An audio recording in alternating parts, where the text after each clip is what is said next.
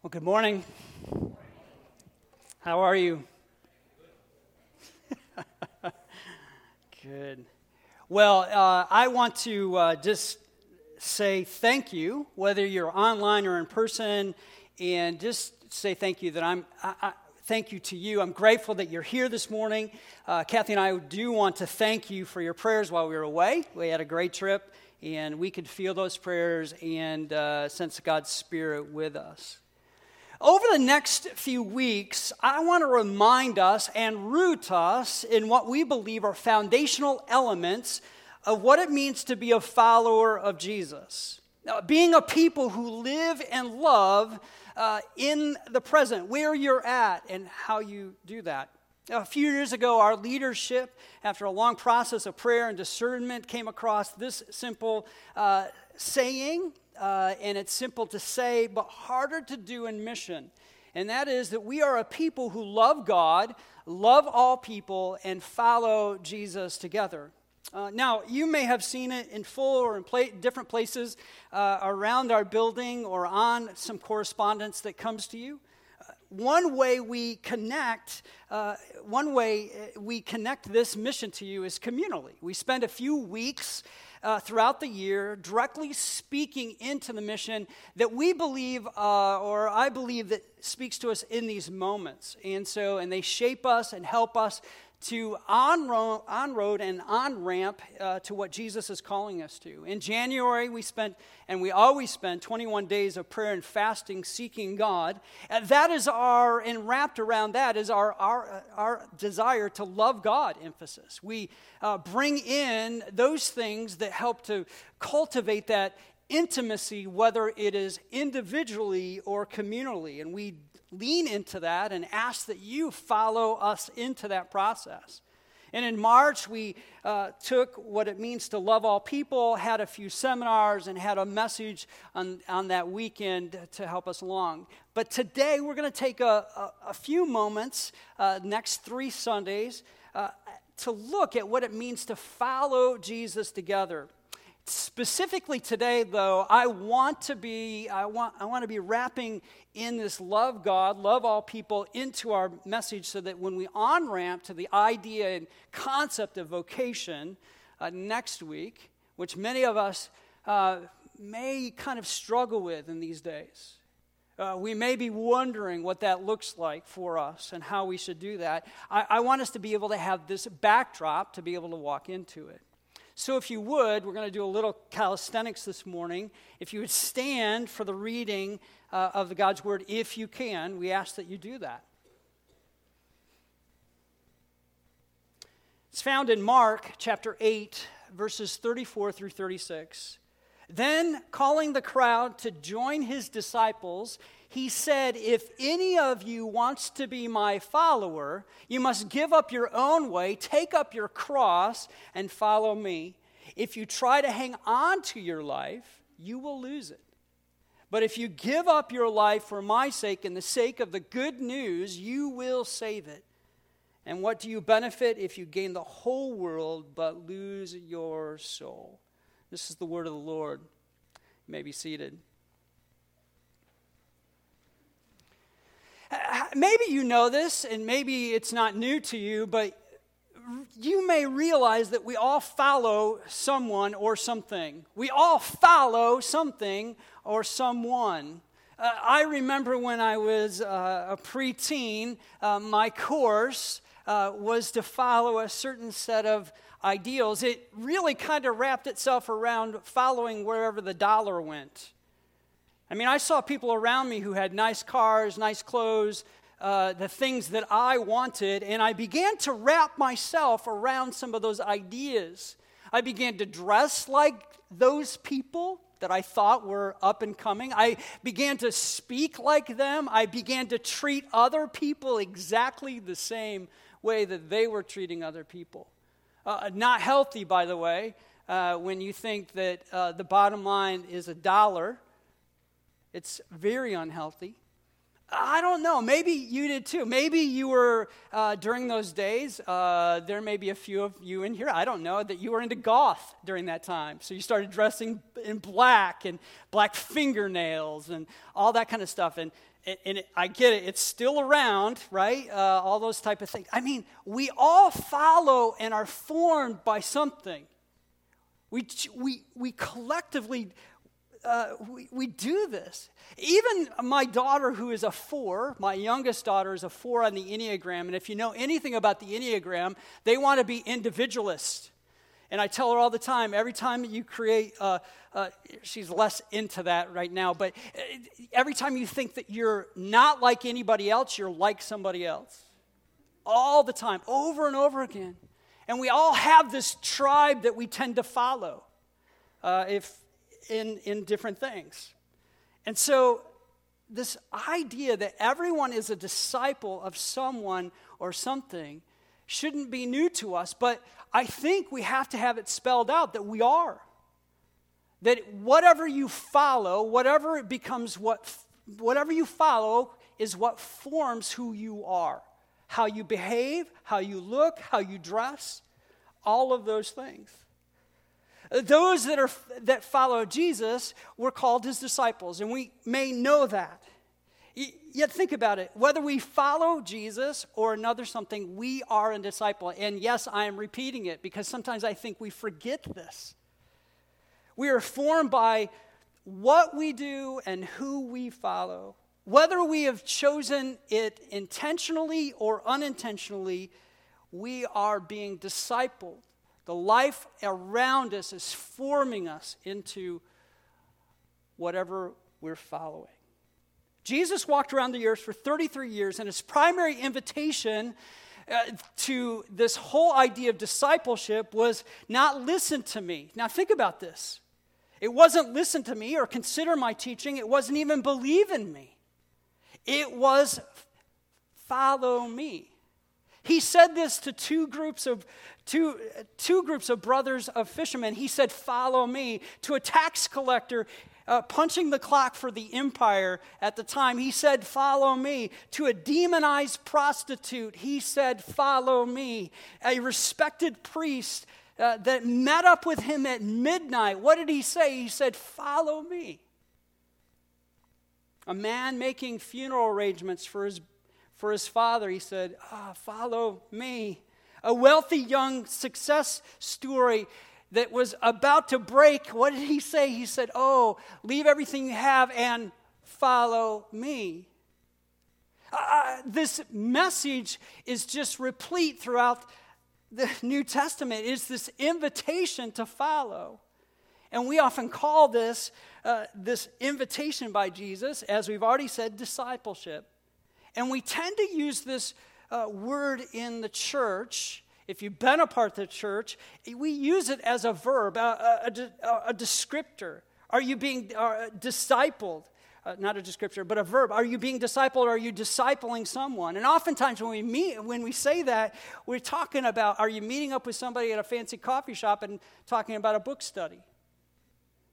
Yet, if we really read the Gospels as Jesus has has given them to him, given us to him, that's not what he's inviting us to follow him in, is he?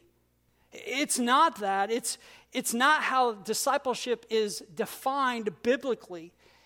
Uh, it is the way we have interpreted and defined what discipleship looks like.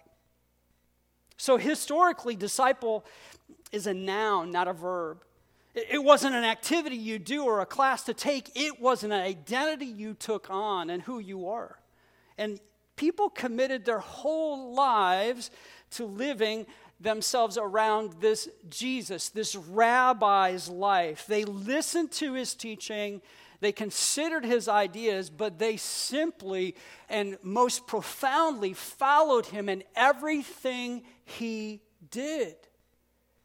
And so when we think about this idea of following Jesus together, or even literally individually following Jesus, we have to consider what we have created around this idea of discipleship. What we mean by it. over against, contrasting often, maybe too often, what the Bible says. Because when Jesus invited his disciples to follow him, they went where the rabbi went. They slept where the rabbi slept. They lived, and their aim was to take on the whole person's discipleship. We've said it before, their, really their desire was to get dusty with the dirt of the sandals rabbi and just have it cake them because then they had proximity to the rabbi, to Jesus, the Messiah that they were following. This is the way they were to live. In our way of thinking, the closest word to this idea of follower, we use the word follower, is the idea of apprentice, is the idea of an apprentice. To learn a trade and to, to, is to sit and to talk and to learn. But to, to do a trade, you actually have to get yourself uh, involved in it. Uh, for instance, if you were apprenticing, apprenticing under a farmer, the farmer would not let you sit in an office to figure out whether apples needed to be picked or not. You actually had to be in the field, in the orchard, in the process of getting your hands dirty to understand what it meant to, to plant, to, pick, uh, to actually do the whole work. Not only the planting and picking, but learning how to repair. Uh, repair machinery. I remember with my dad, uh, this is kind of my story for the first 25 years of my life, give or take, uh, was that I, I had to learn what he did. People would ask, what, what do you do for your, for your family's business? And I'm like, well, it's kind of hard to explain but the word apprentice probably comes as close as any word that I have because I had to do what my dad asked me to. Other people who are not as close to the owner, if you will, could clock out, kind of go, Yeah, I'm not doing that today. I'm out, right? But I couldn't. And I remember one time when my dad said, Oh, you're going to learn how to train, change the oil on the, on the truck. Now, the truck is, uh, it's not a semi, but it's, it's pretty close and I crawled under there, and he said, just, just loosen the oil, uh, the oil cap up. And, and he, didn't, he didn't really kind of forewarn me how this is going to pour out. And I, I came out, you know, just caked in oil. When you're an apprentice, you get yourself dirty. You learn what it is to, well, to make mistakes and to learn to do it right. That's what an apprentice does. These disciples of Jesus definitely sat with him as he taught, but he also made them participants in the work that he had been doing. And he wanted to pass along this, as we know from the, well, the end of Matthew, this commissioning, this direct commissioning. He wanted them to go and not just be a disciple, the identity of, of those he followed, but he called them to make disciples too, and to follow in that way.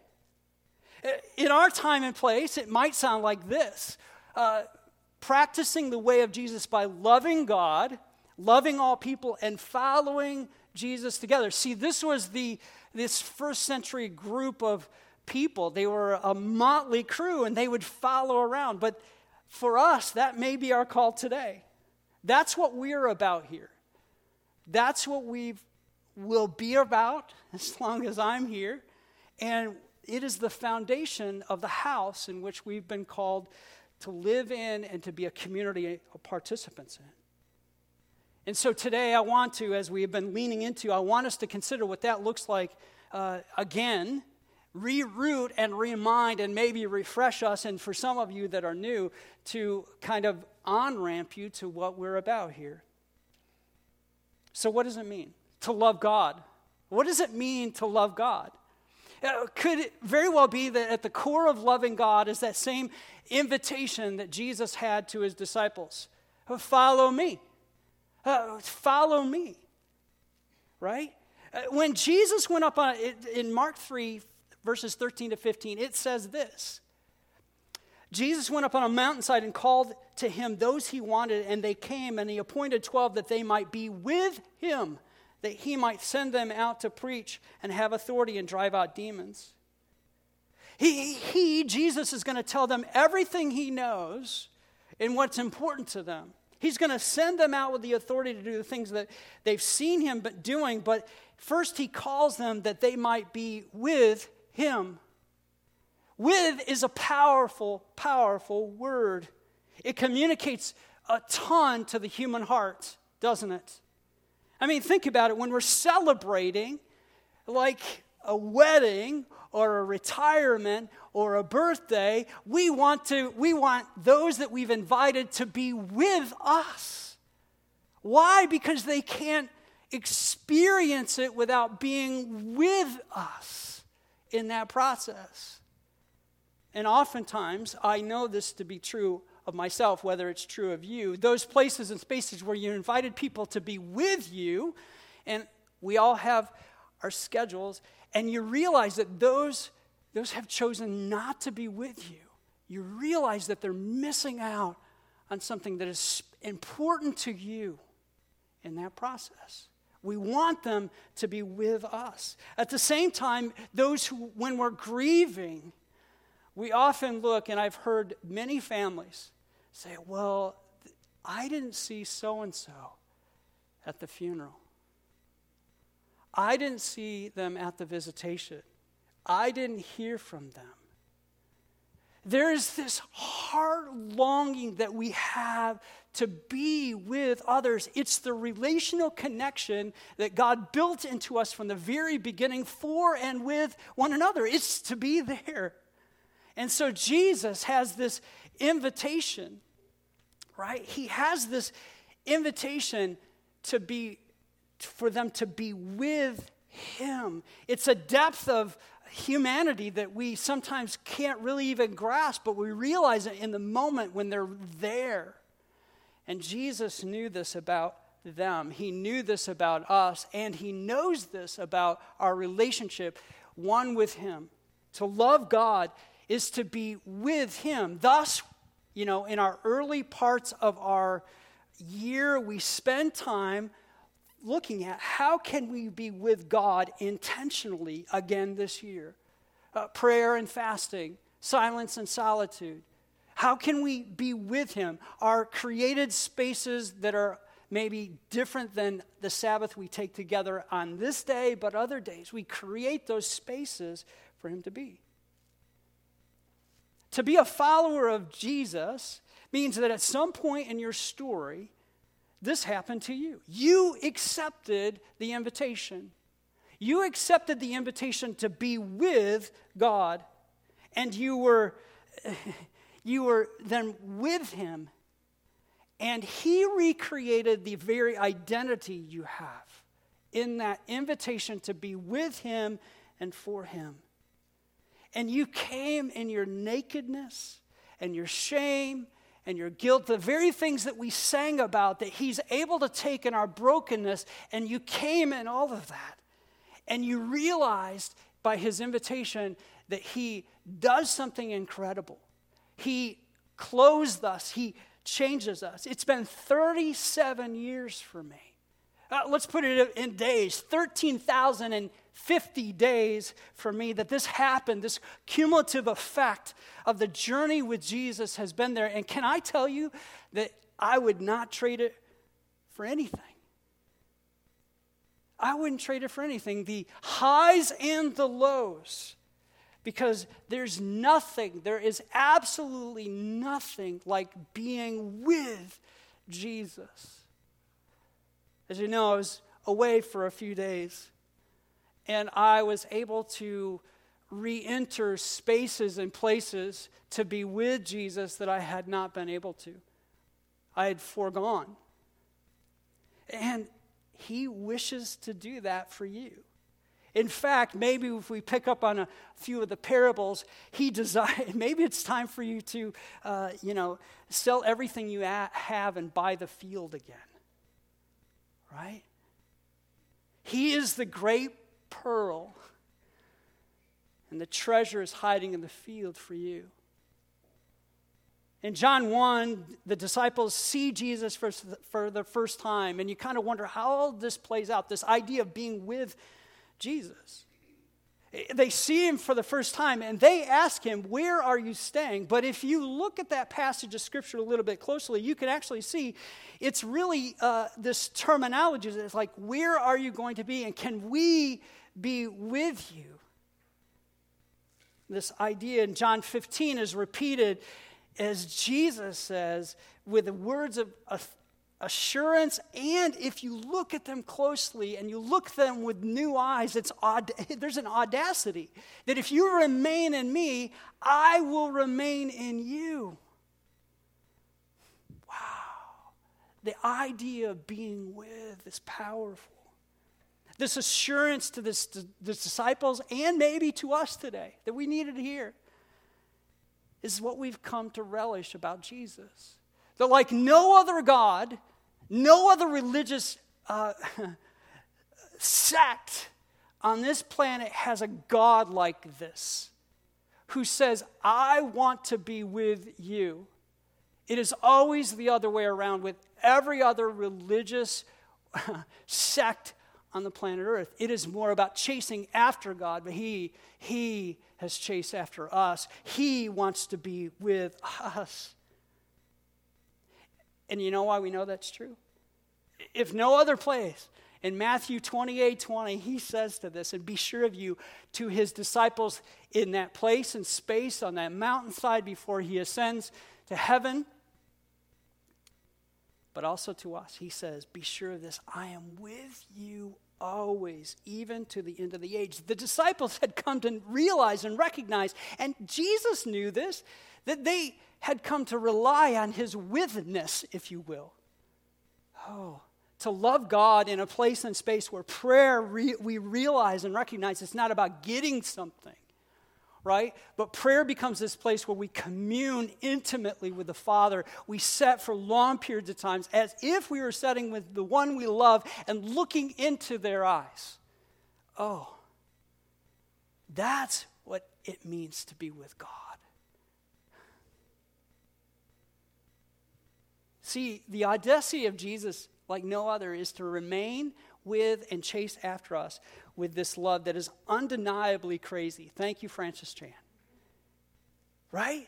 I mean, it's undeniably crazy. Jesus' commitment will, to us always will always outrun our commitment to him. Always, always, always. Think about it. Always outrun it. We need to let this truth sink deep. Why? Well, one, it's truth. But two, because the world in which we live, we will be buffeted on a regular basis about this very truth. We don't have to get too far into the Hebrew scriptures to find this to be true, right? I mean, Adam and Eve are questioned. Huh, really? Is it going to be faith? I mean, really?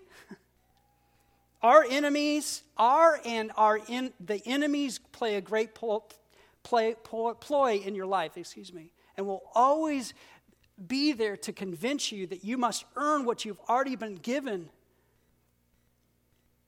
or hide away in the very shame that you've already been freed from. Either one of those will stop you in the, this, this discipleship journey, this following Jesus. Jesus prays for you and he prays for me. On the last night, uh, and on this same night of John 15, he prays this in John 17 that we would be one as he is one, that we would be united with him and connected to him with him. I need to repeat this. Jesus, th- th- this is so important and so true. The 13,050 days of my living with Jesus tells me that nothing matters more. Nothing than having his presence with me and following him wherever he may lead in my life. Again, just to reiterate it, as the parable states, maybe it's today that you need to sell everything you've got and buy this field because the treasure is worth more than you could ever imagine. But the, you have to know that there are unintended consequences to buying the field, selling everything you have. Every great offer comes with the unintended consequences, right? Uh, some of us have iPhones. The iPhone works great. Call our moms, our dads, our kids, or con- connect with them. It may even for you help you to buy, uh, you know, buy uh, coffee at a coffee shop or pay for things. But what happens? What happens when the battery is drained?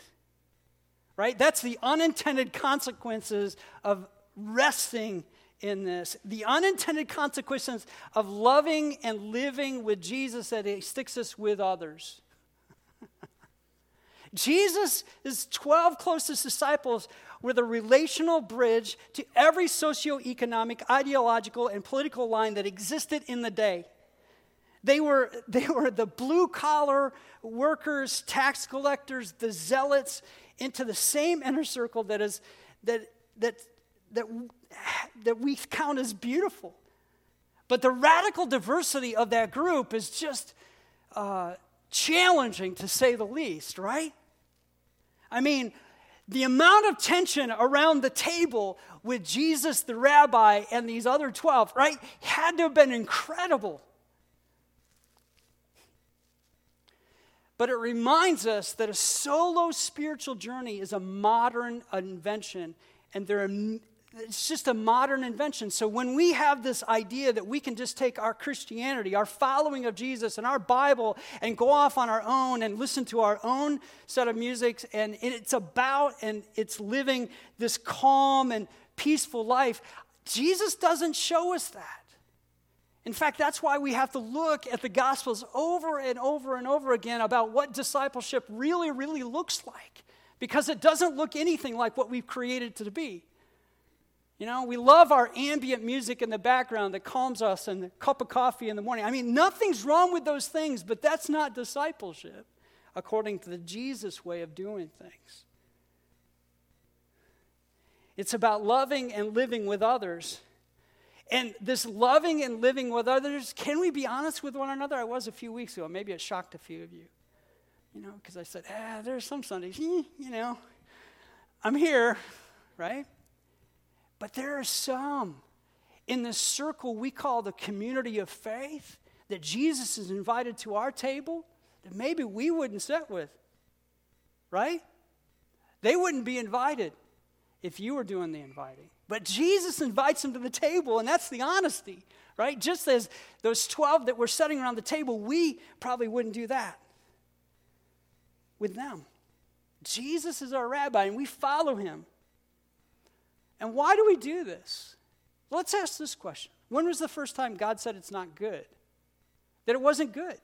Sometimes we kind of go, oh, that must have been post, uh, you know, Genesis chapter 3, right? After sin. But it wasn't before that. It was before that when he had made man and he said, It is not good that man be alone, right? This idea of relationships is not something that is, uh, you know, past or post the, Garden of Eden. It was really inside of it, this idea of relationships from one another. And it's not just this, this identification of marriage to be the goal.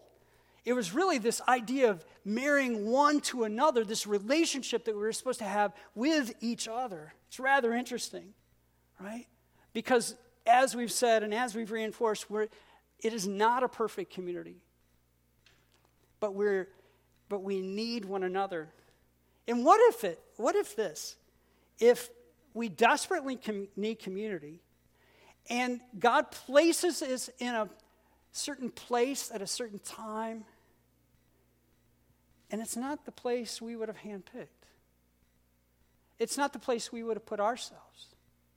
But God puts us in that place with community with others because it becomes this vehicle of how He forms us more into His likeness. You see, we're buffeting on the, on the edge of what this culture says. No, no, no, everything has to be cool and calm and collected for you. But maybe He places us in the places we are in order to become more like Him, less about our ideals. What's interesting is I think sometimes when we're put in those places, as it has been with me, and maybe you're feeling this this morning, you've, you've sat in the periphery You've been a part of the community in some way, shape, or form here at Ypsi Free, but it's more on the outside because it's just more comfortable there. But because you've been on the outside and you've been experiencing a little bit of what's happening amongst us and within us in the community and what God's doing, there's a sense of sense of comfort, if you will. Let's use another word, a sense of healing that's been transpiring in you. But there's been something, maybe something limiting you to take a further step in. Because it's a risk. It's a risk, exactly what we've talked about. It's a risk because 12 people that Jesus pulled around the table were not alike. It's a risk because people we don't know or have not fully invested in, we don't know them well. But I believe that God does that often, as He has done it for me. Place me in a group of people where I don't know anyone or I am unsure about what this is all going to be about. And He places me there, and all of a sudden I sense this, this, this, this healing presence. And as I step in further, there's even more and more healing, even in the midst of, well, diversity, of change, of difference. Maybe He's doing that to you. And if that's the case, I would just encourage you to take that Connect card that we talked about earlier and go, okay, I'm, I'm going to take the next step in. I, am I'm, I'm going to risk because risk is worth it in this case. Be, to be without Jesus and to not be with him and where he's heading would, well, it's, it's not the right way. We're also called to love all people, and this is really what we've been talking about. This idea of loving all people is not easy. It's not just to get them saved, it is actually to live in community with them in a way that allows the, the forming relationships to move around. Uh, Jesus tells us in, in Matthew, it's not Matthew 28 28, sorry about that, but he tells us in Matthew 23 that we're to love, all, love your neighbor as yourself. We're to love your, our neighbor as ourselves. And if that's our call, after we love God and we love spending time with God because there, we realize and recognize that as we journey with Jesus longer and more days, we realize there's nothing like spending time with Jesus and being with Jesus. But then he calls us into this place and space, as it was the first church, into this place and space of community, of great diversity, but this great working of God's hand of love and what it looks like. This idea of li- this life of living and loving was not meant for those who we would handpick, but for whoever would be our neighbor, whoever would move in next to us, or wherever we would move next. Our love is to take the very form that Jesus did and does for the whole world, to love them where they're at. Again, I apologize. Matthew 28 28 is not where you're going to find this next verse. It says, A new command I give you to love one another as I have loved you, so you must love one another. This is our work. By this, everyone will know that you are my disciples if you love one another. This is probably one of the toughest pieces of work to do in our lives, to form ourselves like Jesus, to, to see people as Jesus would want us to see, as the Father sees, and as the Spirit would connect us.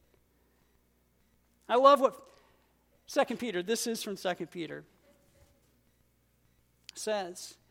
At the beginning of this, a beginning of this section, he says, For this very reason, make every effort to add to your faith. Make every effort to add to your faith. I, I, I think that we have this idea potentially, or we can succumb to this idea that anything we do in life should be easy, that it should come naturally. But I think what Peter's trying to tell us and tell them is that this idea of living out your faith and this idea of loving others as we want to be, as we love ourselves, and we want to be loved, let's just put it that way, has to be seen and lived out. And it has to take work on our behalf. It is the forming of the community around us that helps us to see and attain that. A few weeks ago, we talked about this idea of training versus trying. I don't want to go into it. You can listen to that message uh, at another point, it's a few weeks back. But this idea of training versus trying fits in here because oftentimes we want to we want to try to do better in our spiritual lives. We want to try to do better in loving other people, but really it's about training ourselves to be in the right places, right spaces, to be able to do that in a way that honors God. And as we love God and love all people, He asks us to step into this. And so this idea of cycle of the, the cycle of spiritual maturity is, is really kind of another way of what we said a few weeks ago, but I wanted to bring it to you. It's this idea that when we read scripture, when we when we spend time loving God, when we're with Him and we're intimately and individually playing that out, maybe even communally playing out, we see practices that He has for us. And we then, number two, we take those practices and put them into play. Uh, this may be any revelation that I see from God that He's speaking to me personally, or that He's putting on before us corporately. That may be anything from you know uh, my you know my personal uh, need to by God's desire is to put more time working out, so my body is more like what He desires over against, and including you know what it means to Sabbath and pray and all of those things. And when we do that over a course of time, and we tend to think this is going to be instantaneous and we want it to happen overnight, when we do that over a course of time, God does bless this cycle of maturity because it's a rhythm of training ourselves into His godliness, but it may not happen right away. But how do we then live out this idea of loving all people? How do we do that? Because we've admitted that it's not easy. In fact, sometimes it's happening in our own house or our own households that we realize that the loving is very, very difficult. How do we do that? Well, Jesus did it uh, with the love of the love of Jesus, but this love of Jesus is supernatural. It's spirit infused. One could easily argue that up until uh, the baptism, and if you remember the baptism of Jesus, that there was this, uh, this lighting of the Holy Spirit on Jesus that up until that point, Jesus could have not have done anything he had done post that time, after that point. That he needed the Holy Spirit. And if that's the case, then we do too. In fact, before he left and he had come back, uh, to before he ascended into heaven and he had come back after he was resurrected, what did he do to his followers? He breathed on them the Holy Spirit. Why did he breathe on them the Holy Spirit? Because they needed the Holy Spirit in order to do what he was asking them to do. And it is the very same thing for us that we need to have this supernatural infilling. We are a supernatural people. We have a realm that we don't live in, or that we are not, uh, we, we don't live in here, but is part of our lives that we become, becomes a part of us.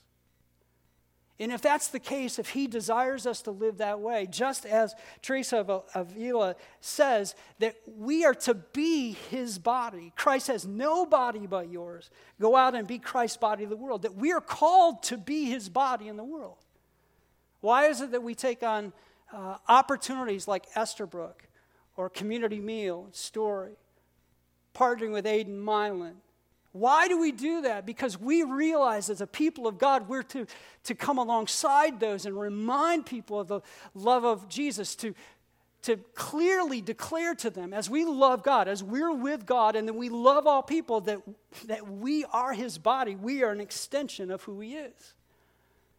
And the incredible thing is that while that's all good, that's not the greatest part of what Jesus gave to us. I mean, this idea of love is, is supernatural love. His healings, his teachings, those were all good. And those he says that we will do. And we have participant, we have the ability to pray into those places and spaces. But the incredible thing is the suffering love of Jesus, is the suffering, self giving love of Jesus. What makes him distinctly different and us distinctly different is that he showed us the path, what it means to lay down our lives for others. He went to the cross. He calls us to lay down our lives exactly the same way. So as we follow Jesus, we're called to love him. We're called to, to, to be in this relationship that is not just cursory to our lives, but this deep relationship as you have maybe a relationship with a spouse or a deep friend.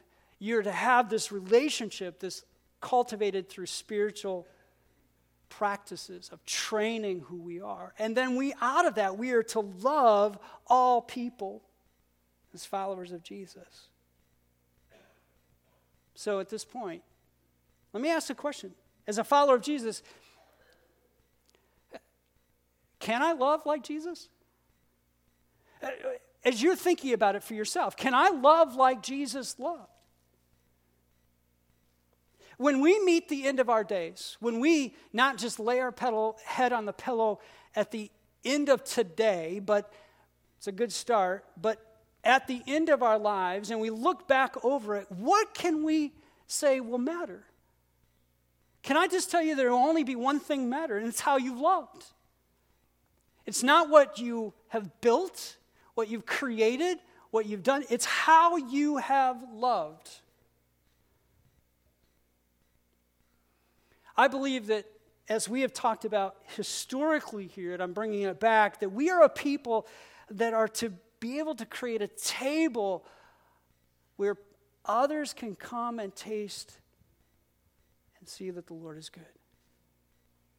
Uh, we do that with our families and our homes. We do that in our city. We do that, as we said, through our schools. The list goes on. That we are a people that are compelled by a supernatural love, this sacrificial love. That means that we give up what we want for somebody else's greater gain in the kingdom. That we are to be about that, that we set tables of opportunity wherever we go. I, I think when we frame our days in this way that we're able to keep in mind that when I'm at work, what am I doing? When I'm waiting in line to pick up my kids, uh, or I'm in conversation at the school, that I'm able to love as He's called us to love. We continue to reframe and allow ourselves to be formed not only by this with Jesus individually, but this idea of with others communally, loving all people inside the community that we're a part of. And that's what he calls us to. This is the call on our lives. This is what we set out a few years ago as a leadership team, as a church, to kind of say, what does it mean to love God, to love all people, to follow Jesus together as a community? This is what we're called to. Because the ultimate end is exactly what Jesus has said it will be. They will know us by our love. So, as we take on the next steps, everyone is a disciple of someone or something. Everyone is a disciple of someone or something. What or who are you a disciple of this morning? What or who are you a disciple of this morning? Is Jesus forming you? Is the community of faith in which He's placed you? Are you a participant in allowing it to be formed, uh, allowing Jesus to form you through it? I would have you consider that this morning.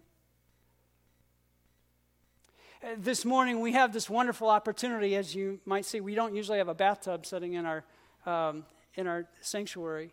But this morning, we have a couple of young, uh, young men who have decidedly said that they are following Jesus, that they want to be formed by Him. What about you this morning? Do you want to be formed by the, by the rabbi who says, Follow me? Let's pray. Well, Heavenly Father, I thank you. I thank you for the reminder and the continual challenge that it is to my own life that, Father, you call me to follow you into deeper ways, uh, sacrificial ways, maybe, of what it means to love you, what it means to have rhythms and patterns that allow that allow our relationship to go deeper. Father, I feel that and sense that you are saying the same to others, that there's rhythms and patterns that you wish for them to follow prayer and Sabbath, and reading. And sometimes it's just said, just being, just setting with you. Father, you have given us this, this idea of being with God, um, being with Jesus, but also to be with one another and the opportunity that it takes to form us into your likeness so that we can follow you into the very world in which you've called us. Lord, would you continue? Would you continue to minister your spirit in this space and place? Maybe this morning you are an individual who has yet to, to say yes to Jesus. You realize that everything else around you is forming you. And maybe it's everything else but nothing.